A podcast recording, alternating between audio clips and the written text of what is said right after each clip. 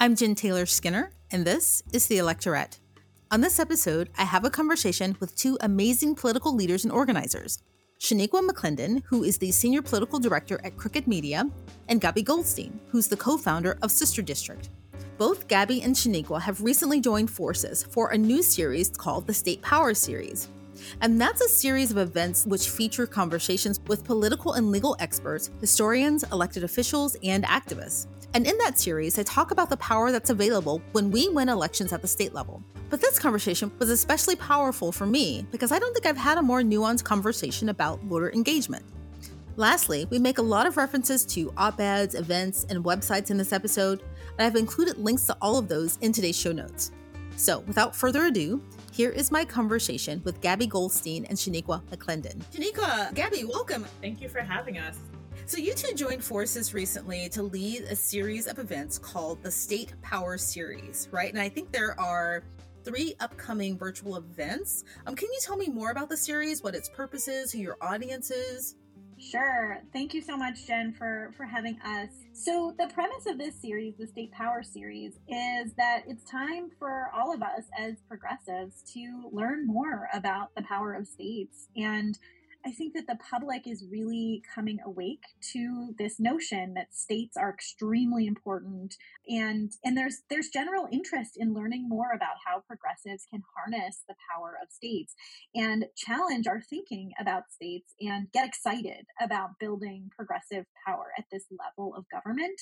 And so we're having a series of conversations between Sister District and uh, and Vote Save America and Crooked Media. I'm so glad to have Shaniqua here, my fellow co-moderator of the series. Um, we're convening these discussions to talk about the ways that states are so important, um, from everything from abortion rights to climate change, right? Gun safety legislation, you name it the most critical and frankly life altering policies are increasingly coming not from our stagnant, stalemated federal government, but from often overlooked state levels of power, especially state legislatures. Yeah, and I would just add anyone who like ever will talk to me, I always go back to 2010. um, 2010 was just such um, a consequential election. Republicans literally swept state houses, and that's literally what we're feeling the effects of still. And for whatever reason, Democrats get really focused on federal elections and Republicans being able to sweep in, take a bunch of state legislatures has allowed them to you know, specifically in 2010, a census year, not only, you know, go crazy, but they've been able to suppress the vote and, and redraw districts in a way that even when there are enough progressives and Democrats voting for Democrats, it's not having the outcomes we want to see. In a state like North Carolina, which is where I'm from, the state is about evenly split, and Republicans still have an outsized influence in the state. 2010 is also a really central year to my career in politics. It's when I started working in politics, but I also I, I, basically started in August of 2010. November 2010 happened, and then over the next couple years, through redistricting, I saw our state delegation go from seven Democrats and six Republicans to 10 Republicans and three Democrats in a state that, you know, by my estimate, not a lot, but has, you know, it's not changed a lot. It's not like it's moved to the right. I definitely say it's moved to the left, even if only a little since then. And so you know, state legislatures have always been important and will continue to be important. And I hope, I wish we would have learned in 2010 that they were important. But now, as Gaby said, states are having their moment. So we really want to lean into uh, people's attention and just capture it right now so that they don't lose interest again.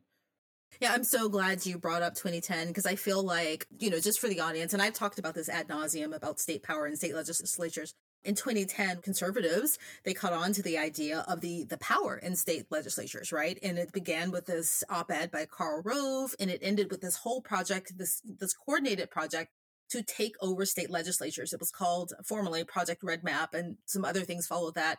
And they basically figured out in 2010, it was, I think it was probably directly as a response of Obama winning the election in 2008. But regardless, they figured out the power in states long before Democrats woke up to what happened, right? And like I said, I feel like I've been talking about this for decades. It's so important, but I'm not sure. You know, you and I have been talking about it, the three of us have been talking about it. Everyone that I interview about this understand it fully, but I'm not sure that the distinction is clear among voters. You know, people who aren't super plugged into politics, you know, like like Joe the plumber. Does, does everyone remember Joe the plumber? yes, of course. you know, so what are the specific elections that fall under this umbrella? You know, what do we want people to pay attention to versus what they typically pay attention to, like these sexy elections, like the presidential election? What should they actually pay attention to? Yeah, I mean, thank you for bringing up Project Redmap. For folks who haven't read it, I couldn't recommend Dave Daley's book more highly. It's called Rat Fucked and it goes into real detail about what happened in the 2010 redistricting cycle and the ways in which the Repu- you know Republicans and their conservative allies were able to um, basically gerrymander their way into power. And we're seeing the reverberations of that still in this new round of redistricting as well. Um, you know, I love to talk about Wisconsin. I love Wisconsin. Amazing place, full of amazing Democrats, right? Lots of Dems there. But, you know, what has happened in their legislature and the gerrymandering that Republicans have done in 2018, just as an example, um, Democrats running for the state assembly received 54% of the votes, right? Mo- the, more than half of the votes, right? 54%. They only won 36% of the seats in the legislature. So that shows you the remarkable reach of gerrymandering and how gerrymandering can pack Democrats in to a tiny amount of districts so that you statewide can, you know, these these candidates can get 54% of the votes but only 36% of the seats. So that has reverberations for everything that we care about. I mean, so going back to your question Jen of, you know, why what should be people be paying attention to? Literally everything that progressives care about happens at the state level and is uh, increasingly happening at the state level instead of at the federal level. And you know, we we talked about a few things at the top, right? Abortion with the Supreme Court now having a you know, a, a conservative supermajority, um, being able to fulfill their 100 year vision of of narrowing federal civil rights protections and enlarging state power. We're really seeing that. You know, the Dobbs decision is one example, right? Reverting power over legal access to abortion back to states. But I think another um, Supreme Court case that happened that, that, came down this term that folks um, may be less familiar with is the EPA case, uh, West Virginia versus EPA. And the Supreme Court there essentially said that the EPA, the federal agency, does not have the authority to really tackle climate change and greenhouse gas emissions. And really, it has to, you know, this is going to fall to the states. Um, so, you know, from av- climate change itself is now, um, you know, really back on the state plate as opposed to uh, an, a set of issues that the federal government can tackle. So, you know, that's these are just some examples of um, of places where state power is really what will drive the policies and the outcomes that we all care about as progressives. I think that one of the reasons why, and this is something we explore in the series, um, one of the reasons why progressives and Democrats have, as Shaniqua um, mentioned, you know, had this overemphasis on federal solutions, federal litigation, federal elections, this way, way over, uh, you know, overemphasis on the federal level is because progressives don't have a real deep emotional connection to the idea of state power. You know, and for, for a lot of good reasons historically, right? We think of state power as connected to Jim Crow and um, the recalcitrance of the Confederate States, at, you know, during Reconstruction, and all of this sort of terrible uses of state power. Um, but Heather Gerken, who's one of my favorite federalism scholars, she's the dean of the Yale Law School. She she has um, often said that federalism as a concept is politically neutral right? Like it doesn't have a partisan valence. It's just that one political party has used federalism as a political tool, and that's the Republican Party.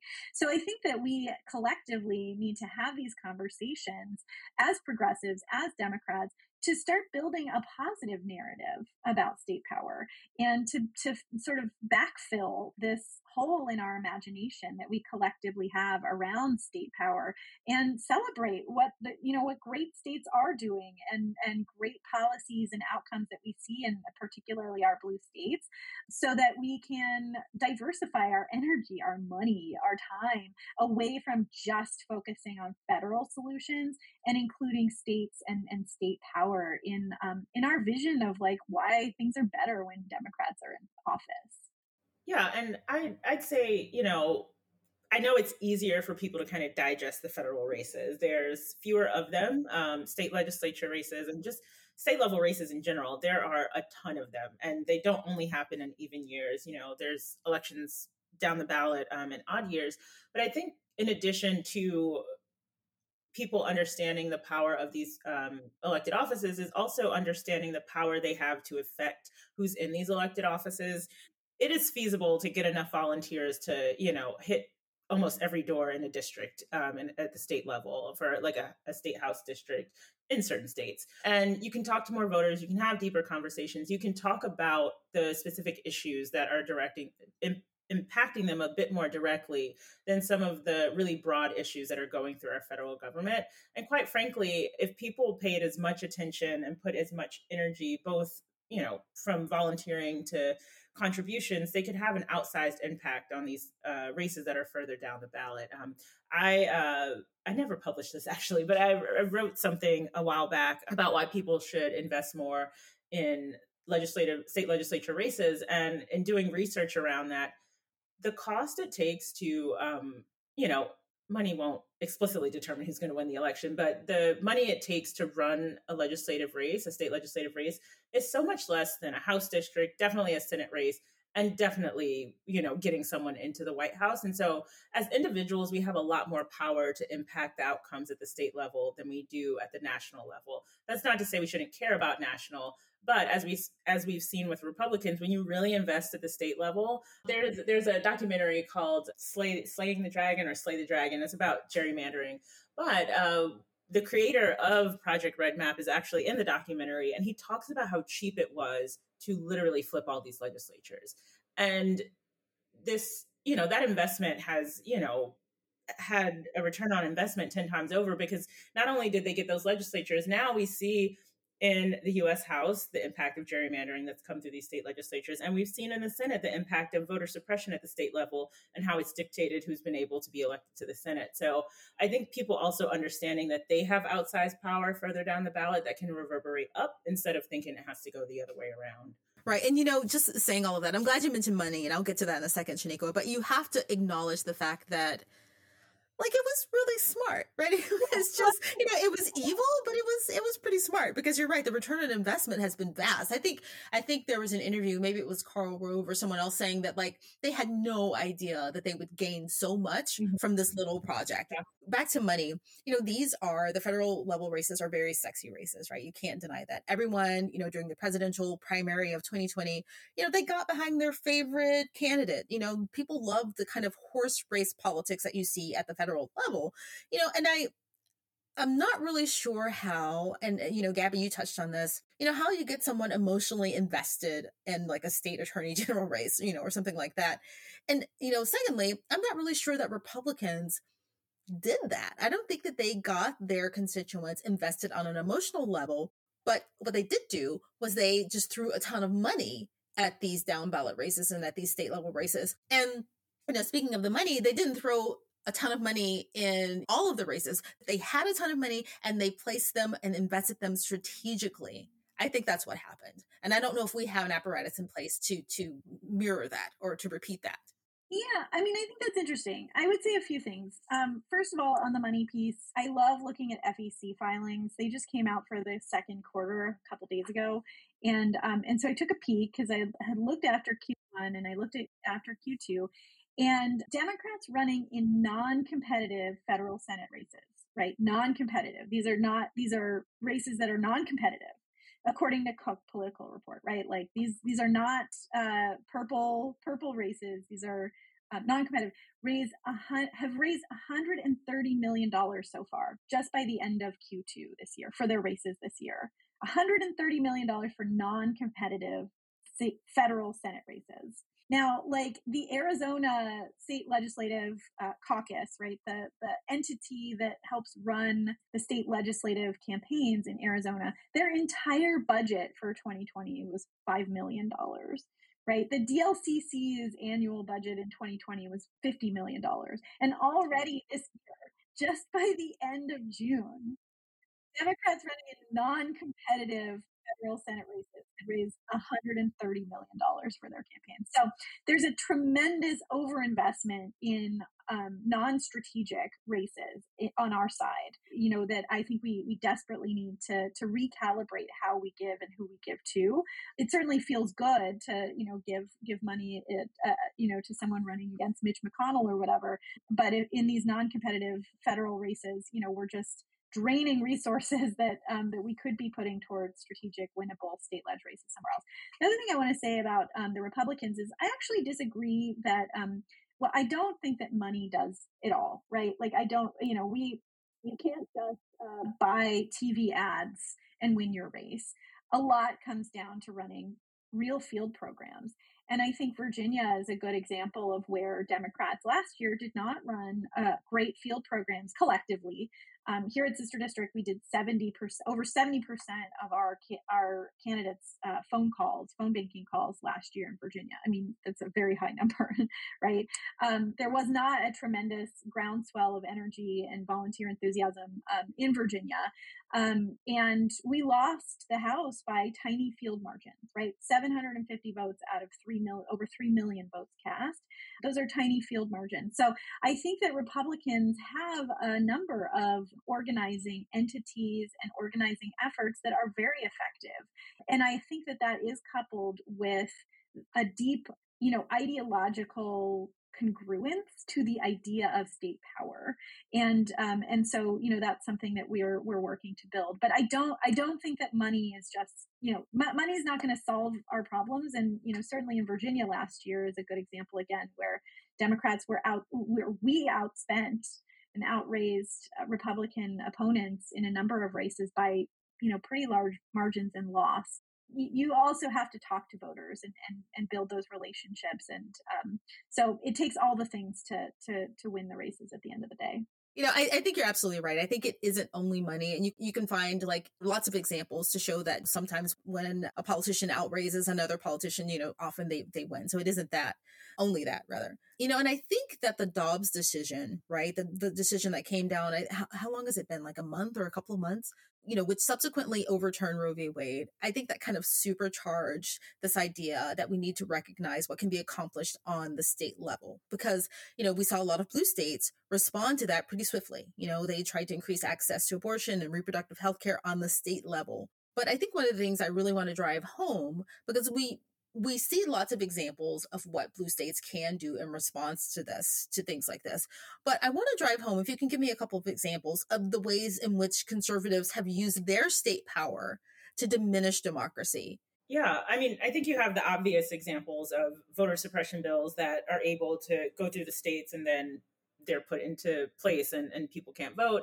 Um, with the Dobbs decision, seeing how immediately states who had trigger laws you know, immediately went back to a world before Roe.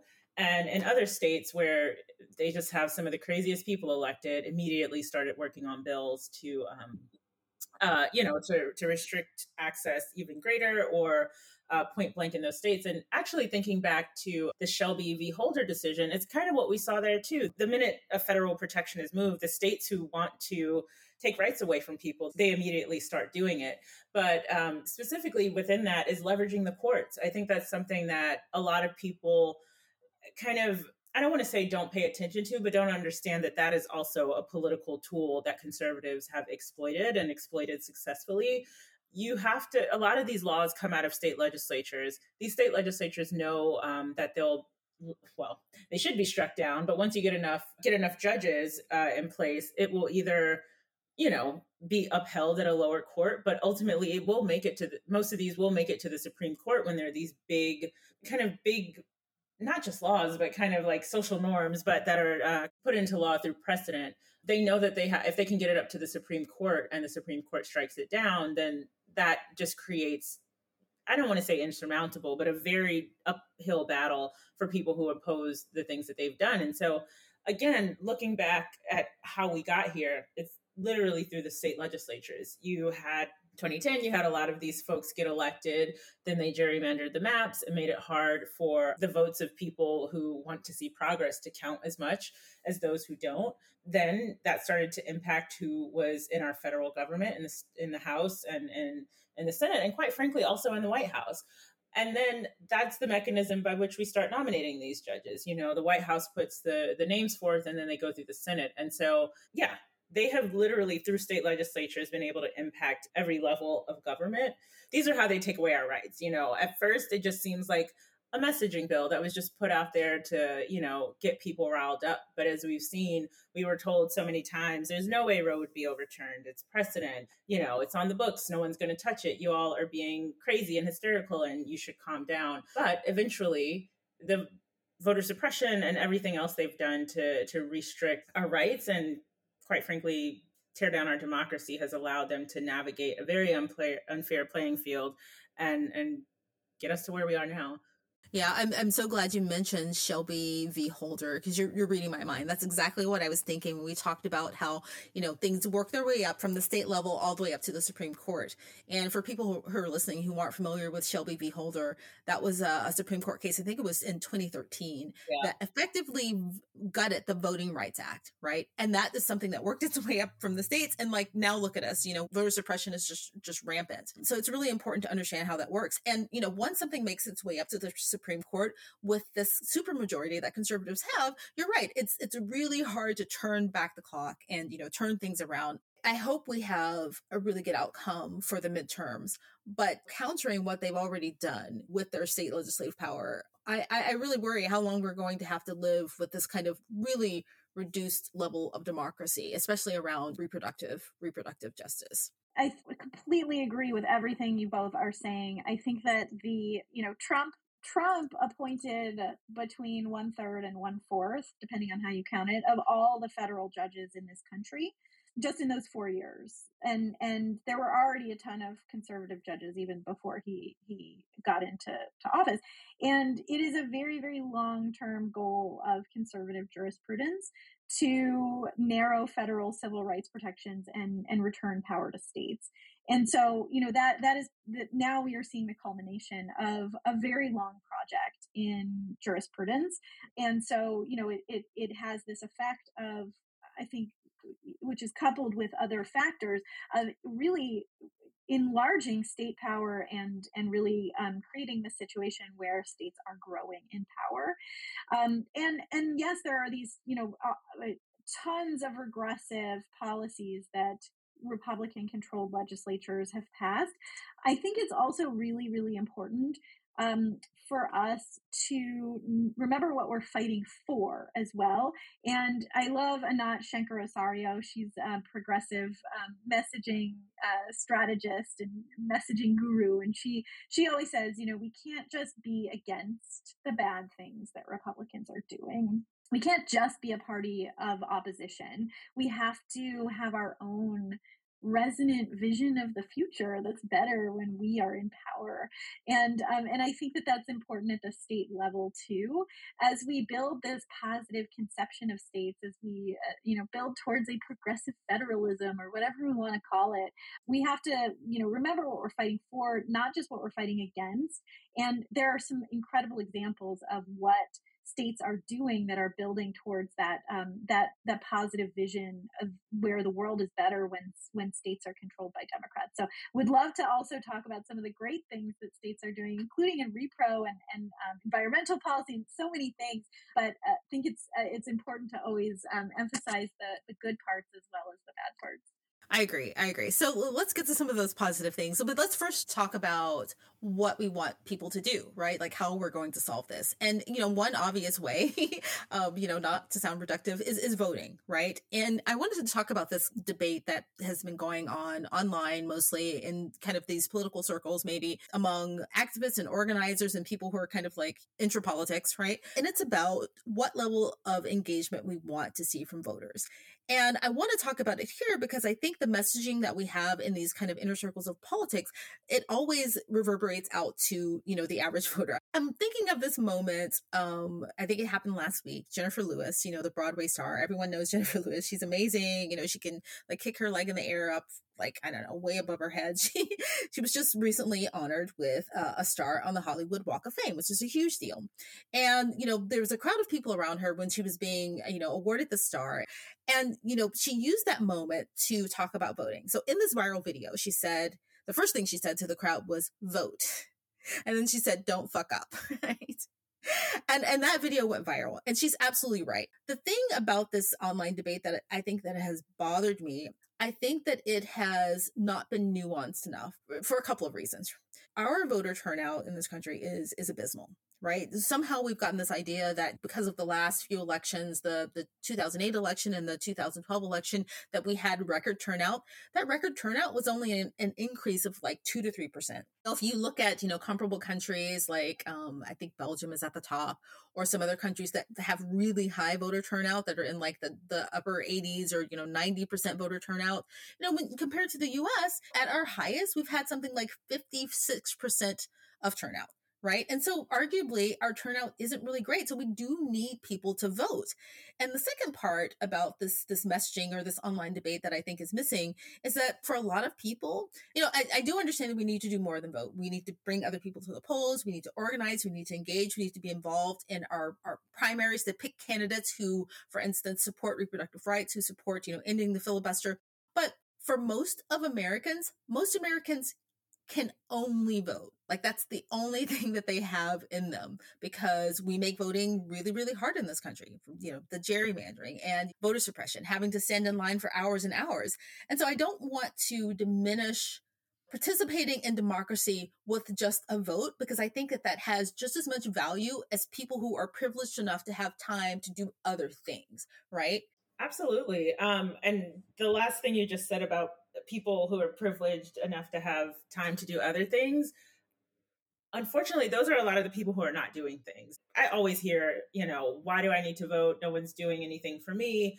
And after every election typically the discourse turns on low income people people of color and very often black people saying they did not show up and vote and that's why we're in the predicament that we're in. But if you look at who's voting to put these bad actors in place no one ever you know holds that mirror up. I think we had some of that be part of the conversation in 2016 when trump was elected um, looking at the percentage of of white women who supported trump and continue to support republicans who most recently uh, you know took away the right to abortion. And I think we, you know, I don't, I actually don't know how you mobilize privileged people. That's not kind of my background, but I think that if um, there was some honesty about the amount of power that those folks have to invest in grassroots organizations, to spend some time making calls, to show up to their elected leaders and, and hold them accountable. Like those are the extra things that have to happen that I don't think we should continue to put on the backs of low income and black and brown people because that is actually who's doing all that work. And it takes so much energy. And they're just trying to live their lives, lives where they are making, um, you know, minimum wage or just any wage that's not livable, housing insecure, you know, food insecure, dealing with all of kind of the ills of America and then expected to you know carry america to this bigger, brighter future that no one's providing for them. So, um, you know, people with privilege need to actually be stepping up more. And something I, um, I've been reflecting on a lot lately, just, and I've been thinking about this literally since January. And I promise this, this all comes together. Um, since, uh, you know, in January, we commemorate MLK's birthday with a day of service. And I think that voting for people who have the means to do more, the same as like a day of service for the people who have means to do more, is is them saying, okay, well, I've done what I need to do when there are ways that we can actually live our lives that actually improve outcomes for others. So I'm thinking about a lot of the liberals who have a lot of money and you know don't like a lot of the social policy they're seeing now but are really happy with their tax cuts you can't only have tax cuts you know those tax cuts come with people who also want to take away a lot of your rights and so being okay with you know higher taxes supporting candidates who are going to seek out a more just society that may take a little bit from you but make sure everyone else is in a better place. Um, so I, I, just I think that's really important. But to to voting and and not diminishing it, but understanding that it is really hard we i mean we have to make it easier and i know that that part's not easy. I i got to be honest when i first started working in politics I, I i just thought that voting and policy was all you needed to improve people's lives and I, I still think that those are the things that really make the difference but so many barriers have been put in place that it's not as simple as you said as showing up and it's not as simple as just passing a piece of good policy. I mean we're seeing that with the filibuster and it's like why does this thing even exist? But i think we have to hold on to this thing you know called america that we're trying to get to its best place. That is at this point the only thing that keeps me going knowing that like everyone deserves to have better and, you know, I grew up poor and I am really fortunate and grateful to be in the position that I am in now, but it didn't come without people sacrificing a lot for me to get here. And that's just what I hold on to, like kind of my fellow person. I guess the term is really my fellow man, but, you know, people in general. Um, and understanding that they deserve better and, and keeping in the fight that way. But I feel like I'm one of those privileged people who should be doing that. And I just, want to take the burden off of people who have continuously been asked to, to keep showing up and doing the hard work. And I want to make voting easier for them, but I think I want to shift more of my focus on the people who can do more and demand of them that they do do more.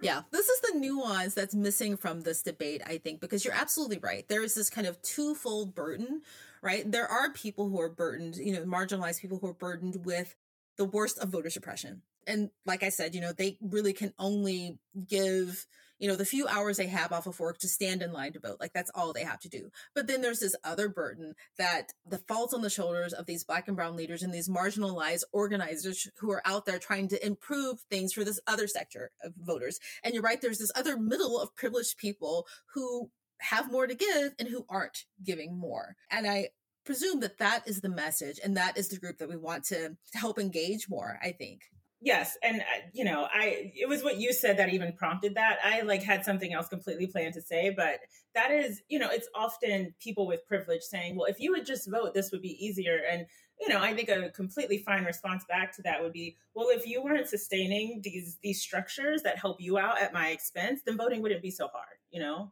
yeah, yeah. I, oh, oh, sorry. Go on, Gaby. go on.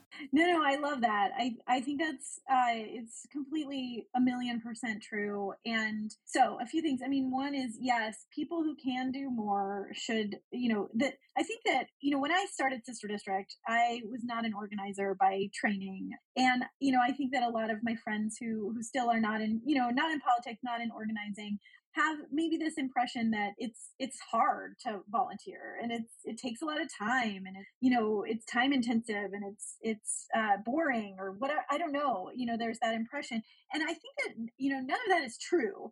And um and what I like to tell folks who volunteer with Sister District and just in general is like just make a little time right it's not an all or nothing thing you don't you don't have to be an activist it's really you know an hour here or there right or 45 minutes if you've got it to to join a national phone bank that we're running for our state ledge candidates um, we run lots of phone banks every week. They're they're easy to come out. You know, we do we do some really lightweight training at the top. It's on Zoom. It's you know sometimes we get fun folks like David Cross to come and kick us off, or the candidate, or whatever.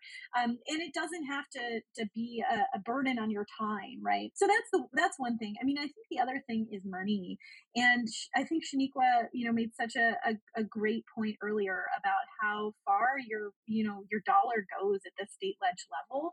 And so, you know, and I think we talked a little bit about the need to diversify the, the money away from federal races downward.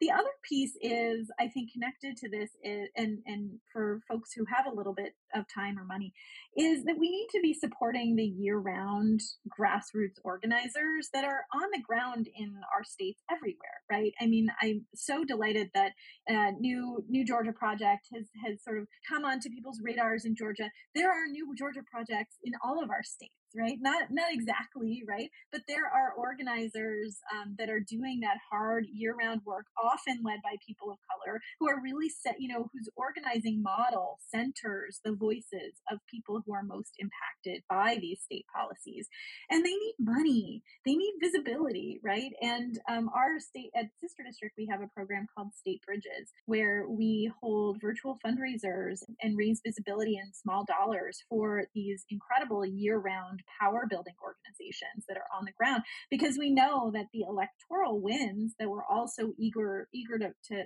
to make are, are made possible in no small part because of the year-round organizing work that's happening in our states and they need money.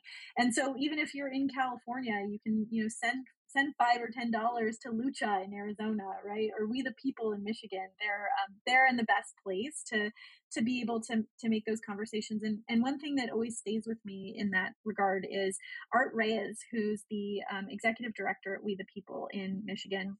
We were talking about misinformation and what to do about it and all this stuff. And he was like, you know what? The antidote for misinformation is not better information. It's relationships is so right and you know it's these these organizers that are doing this year round work connecting the dots for people on the ground for voters on the ground about why they should vote and why voting will result in you know a better life for them on the issues that they care about that um, that we really need to to be focused on at the state level. So that's that's what i wanted to say there. One other piece is just you know around this conversation about voting and like is it enough to vote or just go just go vote? I, I have a lot of time for you know the the frustration that, that a lot of people feel um, when they're just told to go vote just vote just vote you know with voter suppression and all the rest and you know it's it's not it's it's a little glib to just you know say that uh, we need to vote more. But one thing i would say is that because we focus on state ledge level is that we've done a lot of research looking going back to 2012 um, at this point and what we find is consistently in election after election even years odd years whatever it is Democrats at the bottom of the ballot at the state ledge level always get fewer votes than whoever we're running at the top of the ticket, whether that's president or, or governor or whatever it is.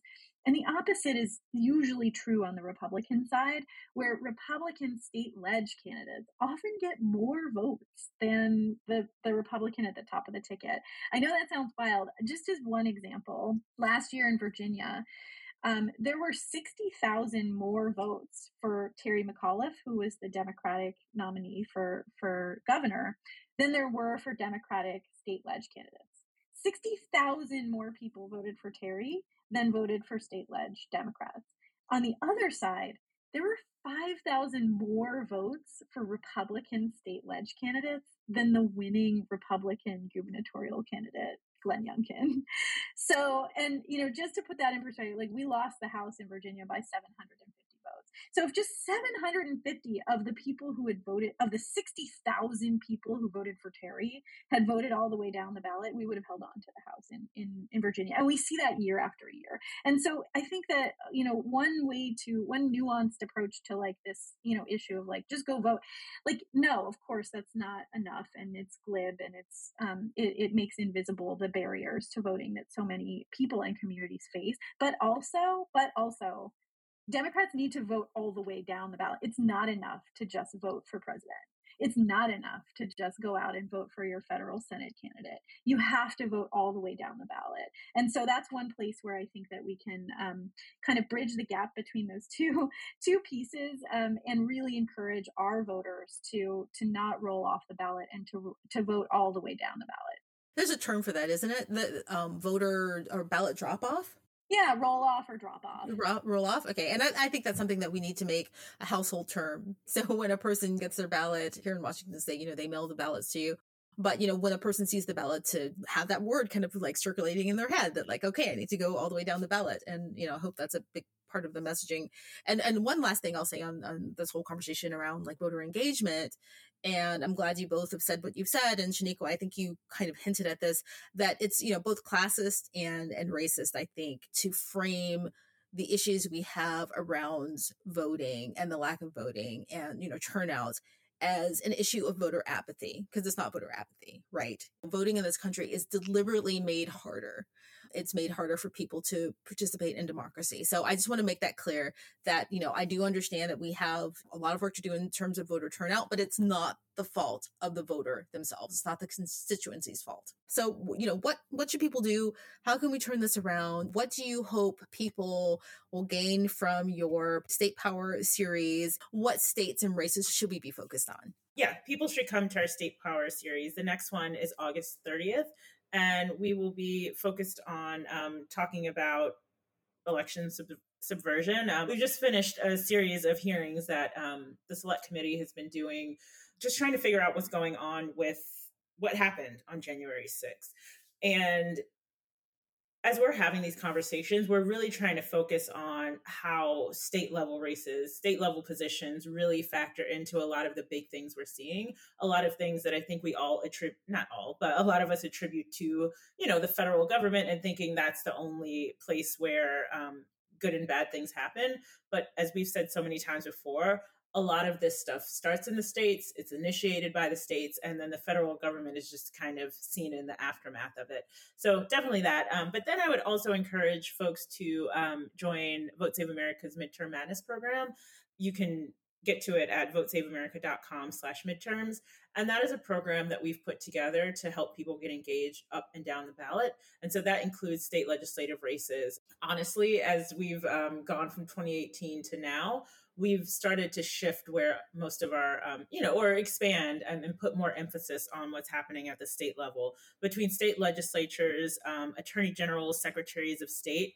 So many people in uh, the orbit of state government have an outsized impact on on a lot of things, but especially our democracy and our ability to access the ballot and whether or not voting is difficult or not directly stems from the laws that are coming out of our state legislatures. And so it's really important for us to focus on that because if you have a strong democracy, then you're able to ha- make your voice heard on all those other issues we care about, like abortion and climate.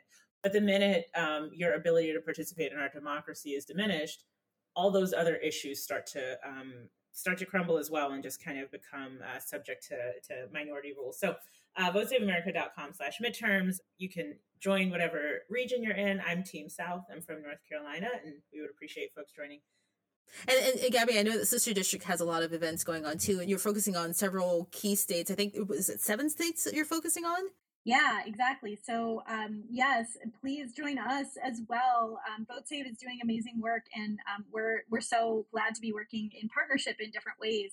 Um, if folks go to sisterdistrict.com um, and sign up, you will be routed to your closest sister district team. We have about 150 active teams across the country, and um, and each year we sister each of our teams to a couple of state-led races for field and fundraising support over the entire cycle. So I live here in Berkeley, California, and um, this year my local team is supporting a couple of candidates in Arizona.